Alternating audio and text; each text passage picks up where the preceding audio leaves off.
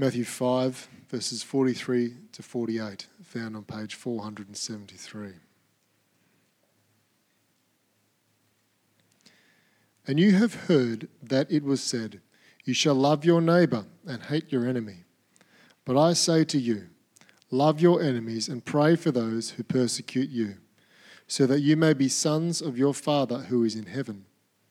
For he makes his sun rise on evil and on the good, and sends rain on the just and on the unjust.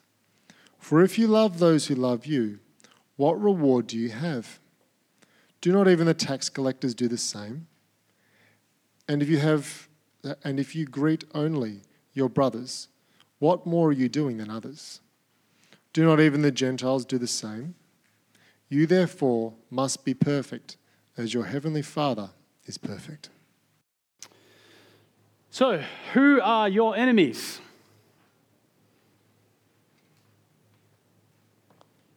When we hear the word enemy, we often think of uh, nations going to war, or perhaps games where you uh, play uh, and you have, you know, you have the blue team and the red team, and so you, know, you go against them. The, the team that's not on your team is your enemy. And perhaps we just think of people who are just, well, plain nasty to us. But of those examples, uh, I mean, only the last one really applies to most of us here. And even then, it's not that common, is it, to have somebody who just who really just is, is in it for you. They just they just want to make your life miserable. It's not, you don't come, come across the, that kind of person too often in our culture. And even if there is somebody like that, well, you you know you can you just tend to try and avoid them, or, or, or you know, just just steer clear of them as much as you can. Well, as we hear the sixth and the final antithesis in Jesus' Sermon on the Mount here in Matthew chapter five, it would be tempting, again, as it has been all along, as we've heard the last few weeks, to read Jesus' instruction and to consider it just like the Pharisees would have. Hmm, you know, this, well, this one's pretty easy. I don't have any enemies, and nobody is persecuting me, so uh, I guess, hey, I'm good with this one. Jesus, what's next on the list? Are you sure? And even if there aren't people in your life that you would call enemies, let me ask you this morning, do you love like your heavenly Father?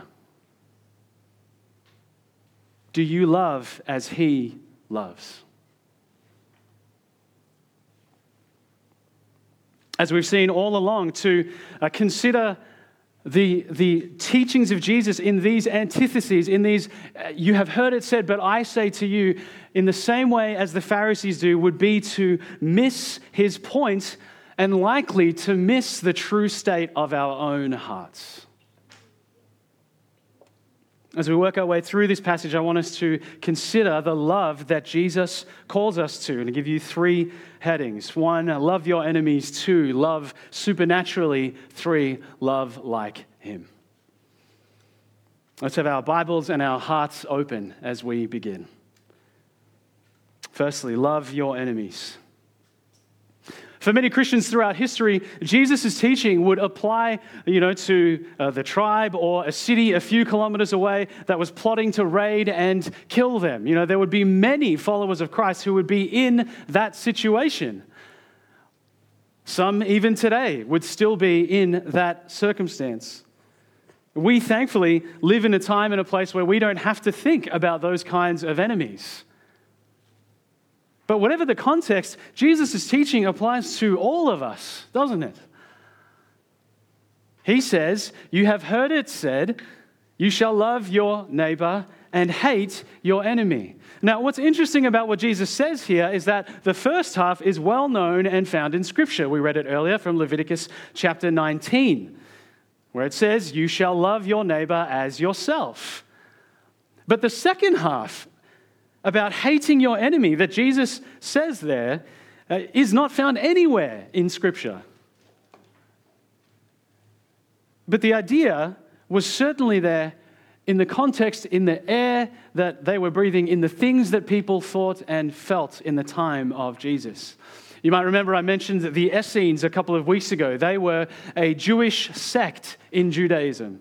And in order to join the Essenes, a person had to make an oath, and part of that oath was this, that he will do no harm to anyone. So this is Josephus talking about the oath they would take, either of his own accord or by the command of others, that he will always hate the wicked. Now, we don't actually see many examples of it written down like this so boldly, so explicitly, but there is no doubt that there was some serious hatred towards the Roman Empire from the Jews. It was only about two hundred years earlier that the Maccabean family led a Jewish revolt against the Seleucids. After Jesus' death, the Jews would be led again Uh, by some radical in a war against Rome that would result in the destruction of the temple. And not only that, there was plenty of animosity between various groups as well. We see examples of this in the Bible itself. And one of the most well-known is the one we just read from Luke chapter ten. A lawyer asks Jesus what he must do to inherit eternal life. And when he recognizes that loving your neighbor as yourself is part of it, we read this in verse twenty-nine. But he, desiring to justify himself, said to Jesus, "And who is my neighbor?" I get that I'm meant to do that, but who is my neighbor? And kids, what's a neighbor?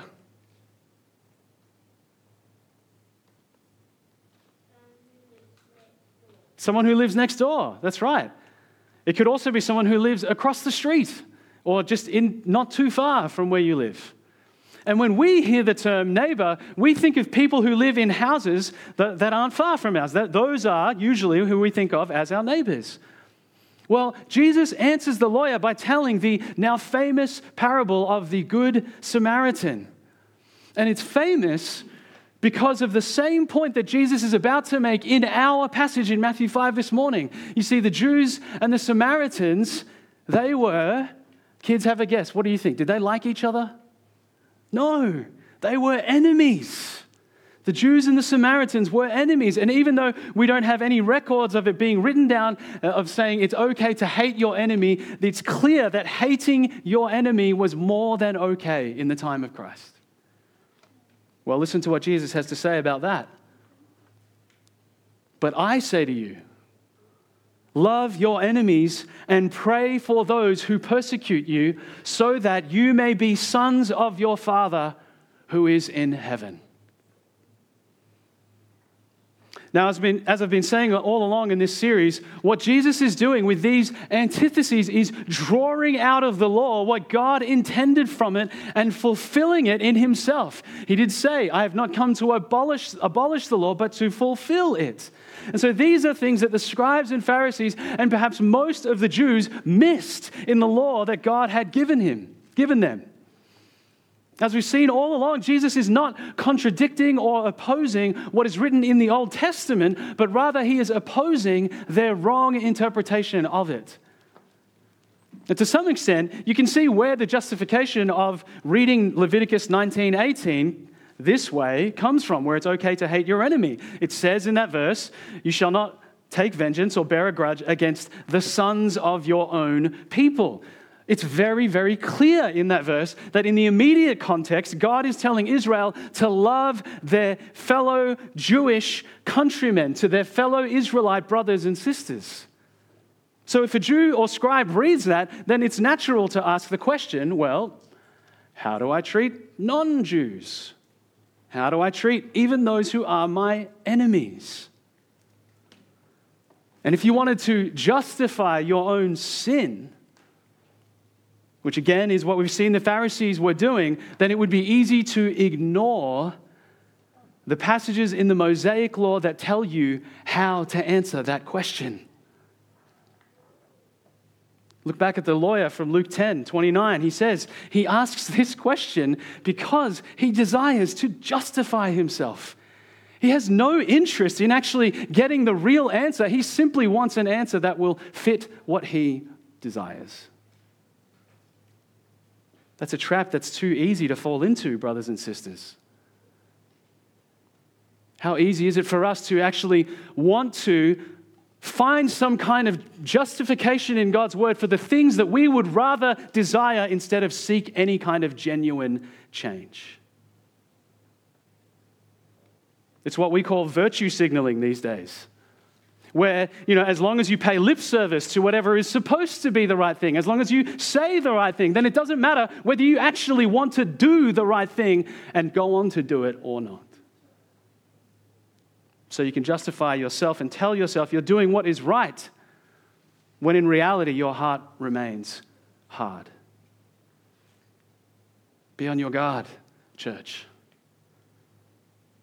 Jesus shows how the scribes and Pharisees and those who had bought into this narrative of hate your enemy missed what was already in the law. Let me give you some clear examples. Exodus chapter twenty-three, verses four to five. If you meet your enemy's ox or his donkey going astray, you shall bring it back to him. If you see the donkey of one who hates you lying down under its burden, you shall refrain from leaving him with it. You shall rescue it with him. Do you notice the language there? Your enemy. And then he goes on to specify the one who hates you. God made very clear to his people that they had a moral obligation to go and help the very person who had been the very opposite of friendly to them, their enemies.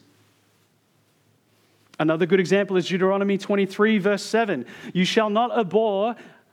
Kids, they don't know what abhor means. It's a tricky word, that one. Hate, it means hate. You shall not abhor an Edomite, for he is your brother. You shall not abhor an Egyptian, because you were a sojourner in his land. Both Edomites and Egyptians were foreigners. They were not Israelites.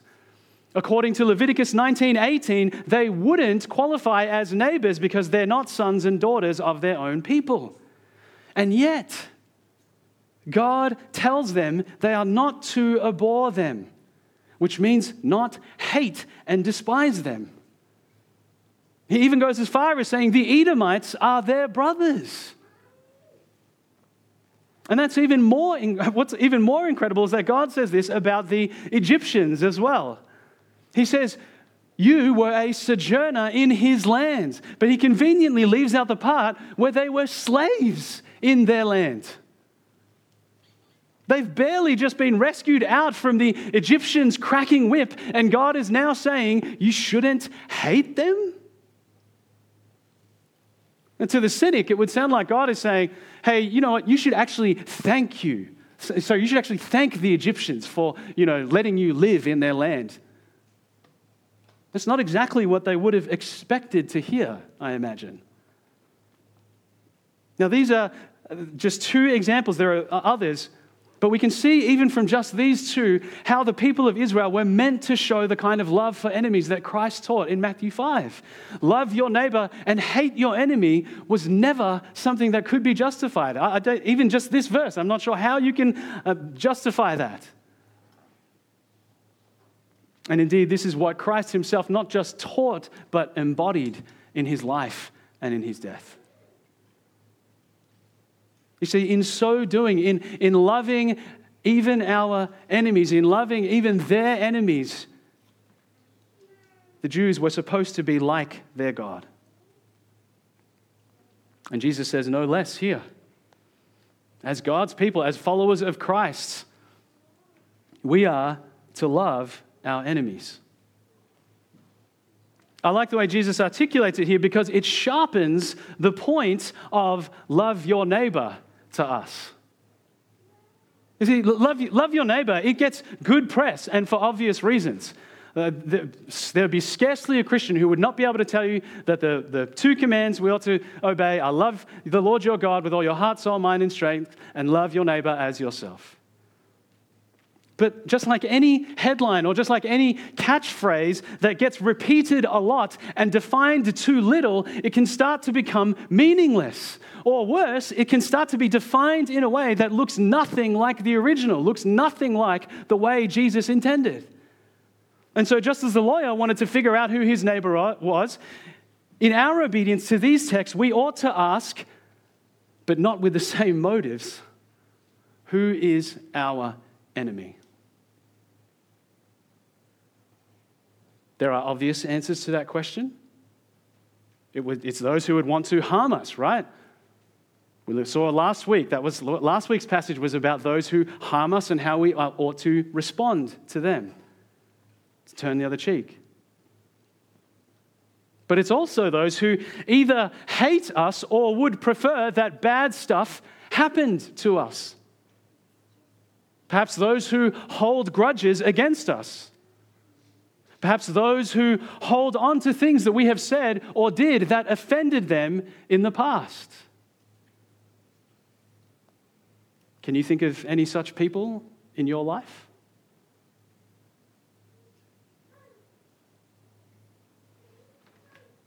Maybe you can't. And maybe that's because you genuinely don't. Well, if that's the case, could it be because you don't want to break the so-called eleventh commandment, thou shalt not, thou shalt be nice? It very well may be that you don't have any enemies because out of an abundant desire to never offend anybody, you've also backed down from sharing the truth and goodness of the gospel, which can be very offensive to our world. Or perhaps rather than seeking greater clarity in the truth, you would rather more quickly say, hey, let's just agree to disagree. But it could also be that you think you don't have any enemies, but the reality is that you get people offside and either refuse or aren't willing to face the possibility that there are people who hate you or who hold grudges against you.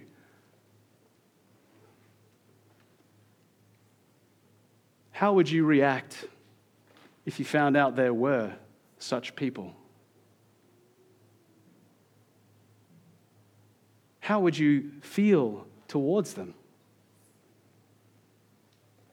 Would you resent them in return? Would you begin to justify yourself and say, well, you know, they're just a nasty piece of work, or, you know, nobody likes them anyway, so it's not like I'm doing anything different to anybody else? Or even, well, they hate me, so Jesus, I'll obey you as far as not hating them back.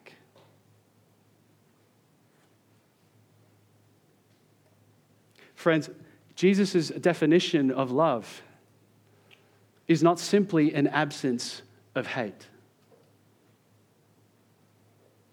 Jesus' definition of love is not simply an absence of hate. The children of the Father love their enemies. And that is shown in how we treat those who persecute us. One of the ways we love our enemies is by praying for those who persecute us. That's what Jesus says. That certainly includes physical persecution, though that's not as common in twenty-first century Darwin. But it also includes things like verbal abuse, employment, exclusion or limitation, even social persecution, bad-mouthing, ridiculing for our faith. That is persecution. Do we pray for people like that in our lives? Church, let me encourage us to intentionally add such people to our prayer lists as regularly as is appropriate. If it's an enemy from way back that you never see, maybe pray for them every few months. If it's someone you regularly struggle with, maybe pray for them once a week or even daily. I have no doubt that God uses our prayers not just for their sake, but for ours also, as He shapes our hearts to be more like Christ. And in doing this, we demonstrate our family line. The N E T translates this verse, so that you may be like your Father in heaven, which I think is a good way of drawing out what Jesus is getting at. When He says that you may be sons of your Father, He's not saying that in order to be sons, you must do this. And we'll come back to that in verse forty-eight. By loving our enemies and praying for those who persecute us, we do what our Heavenly Father desires of us. We are like Him when we do that. We, when we love our enemies, we demonstrate our pedigree. We display the character of the Father whose sons and daughters we are. How? Well, Jesus gives us a reason. In verse forty-five, so that you may be sons of your Father who is in heaven, for he makes his sun rise on the evil and on the good, and sends rain on the just and on the unjust. God gives the gifts of his creation to every person. The extrovert and the introvert, the forthright and the hesitant, the sick and the well, the abrasive and the congenial, the annoying coworker and the best friend, the liars and the truth tellers, the rude and the polite, the unbearable and the likable, the arrogant and the humble, the ignorant and the wise, the murderer and the lifesaver, the evil and the good, the just and the unjust. God makes the sun and rain and the resources of planet Earth available to everyone. Now, of course, the Bible also teaches that no one is righteous, no, not one. But this is Jesus' way of showing that even our enemies, even those who seek to persecute and do us harm, receive these natural gifts of God. This is what Christians have called God's common grace. We use that term because these material goods that we need to survive are gracious gifts. We didn't make the sun or the rain or the ground or the grain. Last I checked, no scientist claims that a human being was behind the Big Bang. And we say they are common because they are available to the evil and the good, the just and the unjust. Now, some people might be limited from receiving them for various reasons, like being in a prison cell with no windows or living in a slum where food is scarce. But those are limitations created by people, not God. God's common grace is available to both the evil and the good, the disciple of Christ and the enemy of Christ. And God doesn't deny these things to even the worst of the worst. So it shouldn't surprise us that the answer to the question, and who is my enemy, overlaps with the answer to the question, and who is my neighbor? The answer to who is my neighbor includes our enemies and those who persecute us. We are called to love all people without prejudice. In the same way that God gives the sun, the rain, and life to all people. As is often the case, this is easier, easy to say, but much trickier to apply. We had the opportunity to think about this last week, and these passages, they definitely overlap. And notice how Jesus talks about the one who is evil in verse thirty-nine and the evil and the good in verse forty-five. And also the heart attitude of praying for those who persecute you. That sounds a lot like turning the other cheek. But there's a slight difference here as well, isn't there, between last week's and this week. Jesus' commands in the previous passage are in response to someone's act of harm or offense toward us. If someone slaps you in the cheek, you turn the other cheek. If someone sues you for your tunic, you give them your cloak. That is a reactive response. But this week, his instruction is proactive. We love even if an enemy has not yet done any evil to us.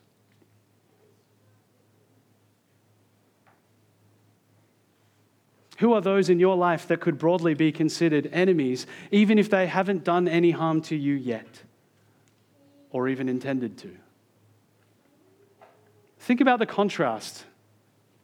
The neighbor is the person with whom you have a good relationship at best, or at worst, you're at least friendly to them. The enemy could be anyone who doesn't fall into that category.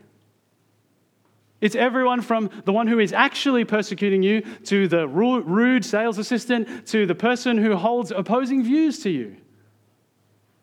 Others might simply be people that you just don't like.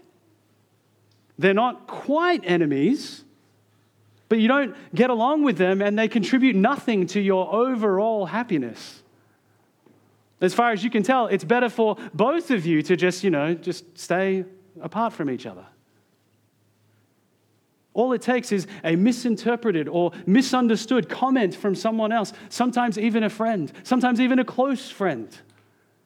And that could be the first step towards them being in your bad books. How generous are you in the grace that you extend to those who step by step start to become those that are on the other side of the fence? How kind are you to those who are or who are becoming your enemies? I must say, over the last couple of years in the life of our church, as I've spoken with many of you about difficult relationships in your life, it's been so encouraging to see us strive to embody this. When hating your enemy, or the more socially acceptable version of ignoring your enemy, is the easy road and the strong temptation, I have loved seeing a grace-fueled striving to obey Jesus here. Press on, brothers and sisters. It is hard work, but it is good work. It is worthy work. To be like our Heavenly Father, we must shower neighbors and enemies with love and grace the same way His common grace falls on the good and the evil. But how? Well, that's where our next verses help us out. Love supernaturally. Jesus makes this even clearer in verses forty-six to forty-seven. For if you love those who love you, what reward do you have? Do not even the tax collectors do the same? And if you greet only your brothers, what more are you doing than others? Do not even the Gentiles do the same? Almost fifty years ago, Richard Dawkins, famous atheist, published the book The Selfish Gene. In it, he presents the idea that living things exist in order to ensure the survival and reproduction of genes, the genes that make up your body, the genes that make up all the other living organisms in the world. And that eventually has its outworking in us as people and is a common evolutionary assumption. Everything we do is in service of our survival. Why do you eat and drink? To survive. Why do you fight back when you're attacked? To survive. Why do you look after your family and love those who love you? To survive. Jesus is pointing out here in verses forty-six and forty-seven that the kind of love and self-sacrifice that Dawkins describes is natural and obvious to everybody. And Jesus and plenty of others, they didn't need an advanced understanding of genetics to see this. Of course, he says, we can see selfish reasons for why people love and sacrifice for those who love them. It's a principle that keeps many relationships, many business partnerships, families, and a host of other groups and communities going. It's clear to, to anybody on the street. And kids, have you heard of the oxpecker and the rhino? Have you heard of this? Anyone? Do we have any like animal kingdom buffs? Alexander's gone, so he would have said yes. The oxpecker and the rhino, let me show you a picture. These small birds sit on large mammals. I assume that's where the name comes from. I didn't confirm that, but oxpecker, as in he's pecking at the ox. They sit on large mammals and they eat lice and ticks off their backs. Sometimes they even eat wax out of their ears. It's gross. But in exchange, the oxpecker has food and a good perch. You know, a reasonable place of safety. So this is nature's version of you scratch my back and I'll scratch yours. Human beings are no different. We enter mutually beneficial relationships and partnerships. If we, you, if I can derive some benefit from you, I'm happy to make some kind of sacrifice for you. I'm happy to love you. The selfish gene. The Bible goes deeper and reveals that this isn't just our genetics that determine this, but for human beings, There's also our sin. Sin is inherently selfish. Therefore, it is natural to love those who love you or who can provide you with some kind of benefit. Jesus says that this is so plain that even the tax collectors and the Gentiles do it. They were considered the worst of the worst sinners. The equivalent for us today might be underbelly drug lords or mass murderers or slave traders. Or for some people, us Christians. And Jesus is saying that even such people, those that you would think are at the very uh, bottom of the depravity of sin, they know how to love those who love them. Now, to be clear, this isn't the only thing Jesus says about tax collectors and Gentiles. Yes, he uses them as a reference point for terrible depravity, but his life and ministry clearly had a significant emphasis on reaching them. So just read the rest of the Gospels to see that. But he brings them up here. He talks about them because he makes his point unmistakably clear. Even the most evil can love those who love them. But Jesus says, where's the reward in that? Anyone can do that. But the children of God are different. As for you, my disciples, you love even those who do not love you, even those who hate you. Love your enemies. This sets Jesus' disciples apart as the salt of the earth and a city on a hill. Because it is so standout that nothing else could explain it. It is supernatural. It is a supernatural kind of love. And we're not just talking about being nice. I asked you at the beginning to picture those in your life who might be considered your enemies, or even those who are on their way to that status, those that you would rather avoid. What might loving them look like? Perhaps it looks like being the first one to make the step towards reconciliation in a relationship when you are not on speaking terms. Reconciliation is not necessarily guaranteed, but that would certainly be an act of love towards them. It may look like having an endless supply of forgiveness for your friends or your housemate or your family member who continues to make your life difficult. Parents, that includes your children. And children, that includes your parents. Jesus talks about greeting in verse forty-seven. Loving your enemy might even be as simple as greeting a person who is always surly or bad-tempered. I remember a work colleague many years ago who was an extremely rude person. He sometimes wouldn't even respond to you when you said hello to him. I wasn't the only one who noticed this. I, I wish I'd had Jesus' words in this verse far deeper in my heart back then.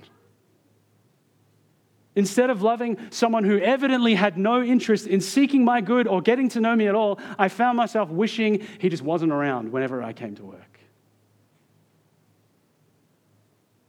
Can you relate? Do you notice how quickly our hearts move further and further away from wanting to love even our enemies? How easy it is to move towards just making the relationship comfortable. Comfortable enough for both parties. And greeting here, while including saying hello, it extends to more than just that. There is warmth, a, a hospitality that we are to show to others. Hebrews thirteen two says, don't neglect to show hospitality to strangers, for thereby some have entertained angels. Love is not merely the absence of hate. And an extension of that, love is not just being nice. You see, you can be nice to everyone. You can even be nice to your enemy and still not do what Jesus is commanding and still disobey his words. You can be a very pleasant, polite person and still have an unmoved, unchanged, unloving heart. You could even be so nice uh, that uh, you truly, you know, that you can avoid truly loving your enemies. How, how often do we take Hillsong's cross equals love and change it to love equals nice? Real love is far more than that. After all, think about it. Wouldn't loving your enemy in its highest form, especially somebody who is not a believer, look like praying and looking for every opportunity, any opportunity to share the gospel with them, even though you know they will not like that? You don't have to be a jerk about it, of course. I'm not saying love does not equal nice. There's some overlap. We know that love is patient, love is kind, it is not envy, it does not envy or boast, it is not arrogant or rude. But love forces us to step past niceties, to go beyond just passive conflict avoidance and to seek to love even those who persecute us in a proactive way. And that goes for your fellow members in church too. Perhaps you've taken the nice approach to some relationships in our church. If so, let me encourage you to spend some time this afternoon meditating on Ephesians chapter four. There is so much relevant in that chapter to this morning's passage.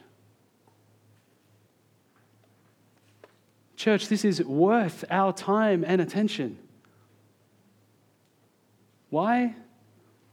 Because love begins in the heart.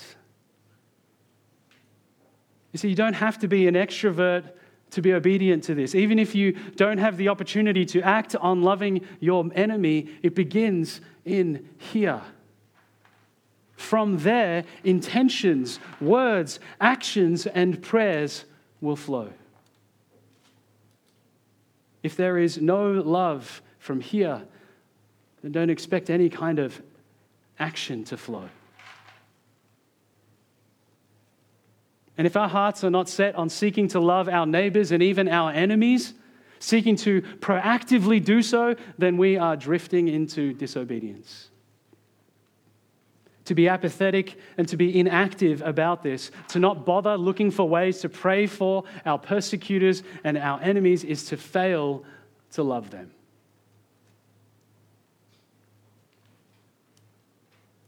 But this isn't the kind of thing that you can just force your heart to do, is it? You're not going to get there by a sheer act of will. And that brings us to our final heading: love like your Father. Kids, I hit you with a couple of sayings last week. I hope you use them. I've got another one for you. Do any of you know the saying, chip off the old block? Anyone? I wonder if our American friends have even heard that. You've heard that? All right, good. So you do use that? Okay, good, good. I thought it might have been an Australian thing. No? No ideas? All right, well, chip off the old block means you are just like your father or your mother, usually in the context of fathers, I think. Because you think about it, if a chip breaks off a, a block of wood, it has the same characteristics as the block itself. It has the same color, the same quality, the same hardness. Well, in the final verse in our passage, Jesus tells us that we, followers of Christ, must be chips off the old block, the oldest block, the ancient block. Be perfect as your heavenly Father is perfect.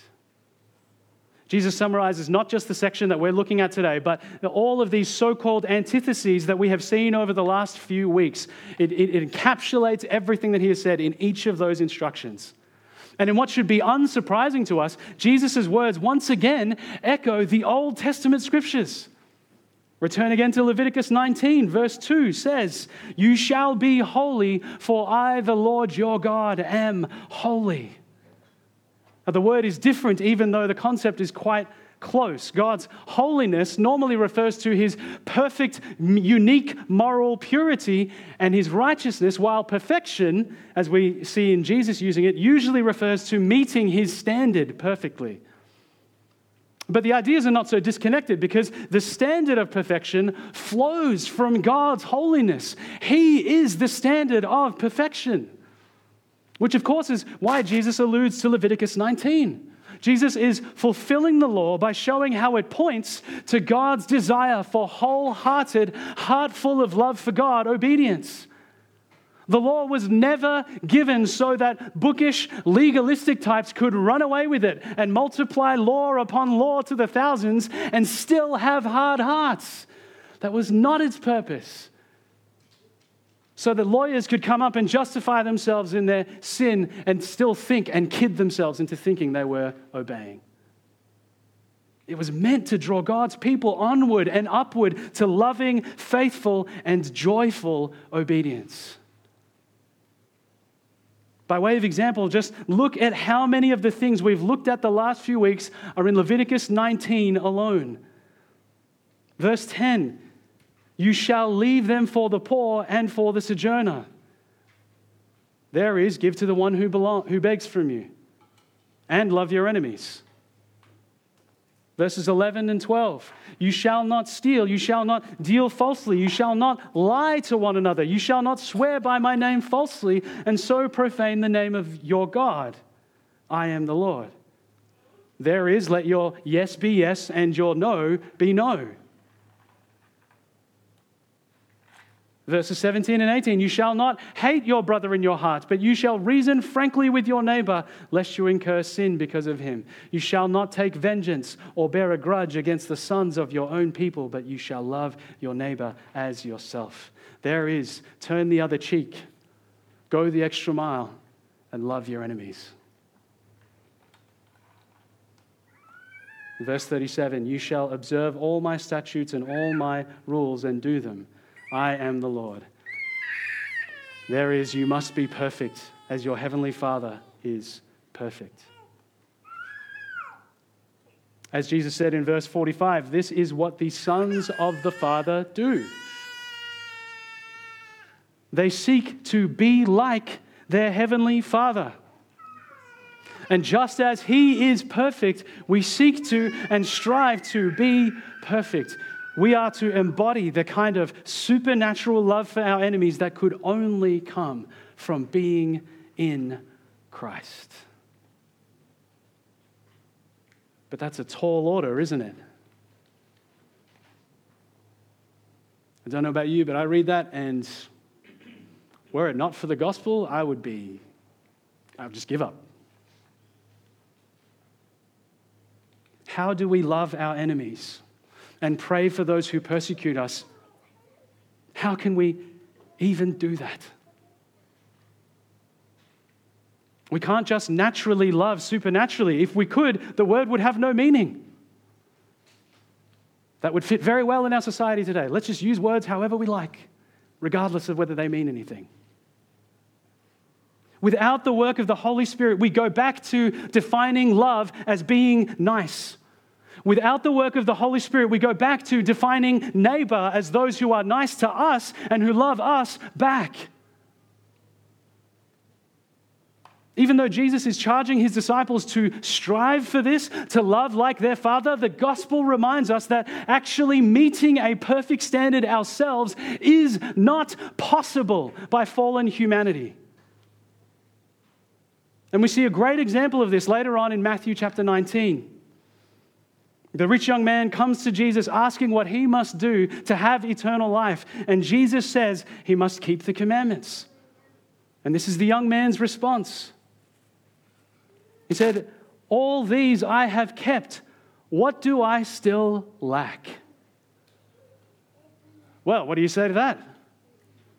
I mean, he's, he's kept all the commandments perfectly, at least according to him. So does Jesus give him extra commandments? Does he think, wow, man, this, this young man, he's really got it together. He's got one hundred percent on the test. I need to give him some extra extra questions and make sure, uh, maybe I should graduate him to boss level holiness. Yeah. No. Out of love for him, Jesus exposes the young man's heart by showing him that his self-perception is off kilter, that there is still so much that he has missed. Listen to what Jesus says, Matthew nineteen twenty-one. If you would be perfect, go, sell what you possess and give to the poor, and you will have treasure in heaven. And come follow me. Notice the similarity there with our passage. The young man thinks he's lived the perfect life. Yet Jesus shows him that he, like all others who vainly and falsely think that they've reached perfection, still fall far short. There's only one way that anyone is able to even think about seeking to be like our Heavenly Father. Jesus says it's easier for a camel to go through the eye of a needle than for a rich person to enter the kingdom of God. And so how do the disciples respond? By asking the question that all of us need to ask. Who then can be saved? Who then can be saved? How could it be possible for anyone to give up everything, to love neighbors, to pray for those who persecute us, and, and to proactively seek love for those who, who hate us one hundred percent perfectly? What does Jesus say? With man, this is impossible, but with God, all things are possible. Friends, that is the good news. It is good news that our righteousness before God is not dependent on whether we obeyed the law better than the scribes and Pharisees did. It is good news that it is only by His grace that we can even think about being perfect as our Heavenly Father is perfect. But it is only good news if we humble ourselves before Him, repenting of our sin, recognizing that we do not naturally love as He loves. And it is when we trust in Christ and turn to Him that His Spirit then works in our hearts to be more like Him. That is the only way. Brothers and sisters, as Romans five ten makes clear, if while we were enemies, we were reconciled to God by the death of His Son. All who trust in Christ were once enemies on the other side of the fence. And because of Jesus' death, His atoning death for us, by faith, we enter into His fold. Praise God for His grace. Because in Christ, our sins are rightly punished and receive their due penalty. The spotless Lamb slain for us, the only perfect human, took on our sin at the cross and made it possible for us to go from enemy status to friend status with God. We can love our enemies because He did. We can pray for those who persecute us because He did on the cross, saying, Father, forgive them, for they know not what they do. We recognize that that was us. And were it not for God's grace, that is where we would remain. But instead, we can love our enemies. We can love all people in a supernatural way, because God so loved the world that He gave His only Son, that whoever believes in Him should not perish but have eternal life. We look to the only person who was actually perfect. We see how He loved His enemies and prayed for those who persecuted Him. And we cry out, God, make me more and more like You. Help me to have such love for people as You do. when we recognize deeply that God has loved his enemies in Christ, because we know we don't deserve to be his friends, then we can do the same with our enemies. And we can pray as Stephen did while the crowds stoned him to death. Lord, do not hold this sin against them.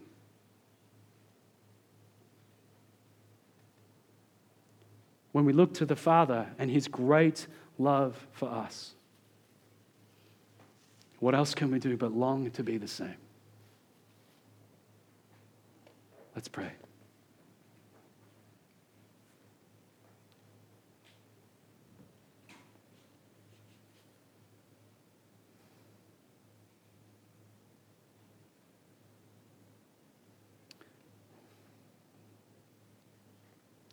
Search our hearts, O Lord.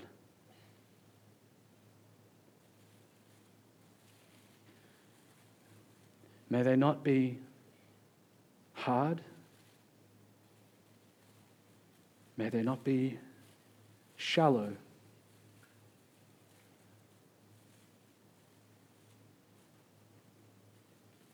May we not seek to paper over difficulties, strained relationships.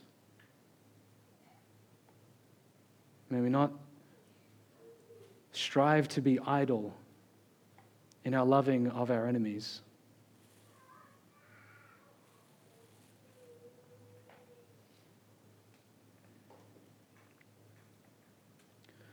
Father, we acknowledge that this love is not something that we can just conjure up ourselves, that automatically flows from our genes, but is a work of your Spirit in our hearts. And so as we look to our Savior, who has brought us into his fold, where we were once, when we were once enemies, Lord, may we go and do likewise. Seek to be like our Father in heaven, and so represent you in this world, not as those who claim to have it all together and perfect, but of those who say, Lord, by your grace, we can love even in a way that would otherwise be impossible. And we ask this in Jesus' name. Amen.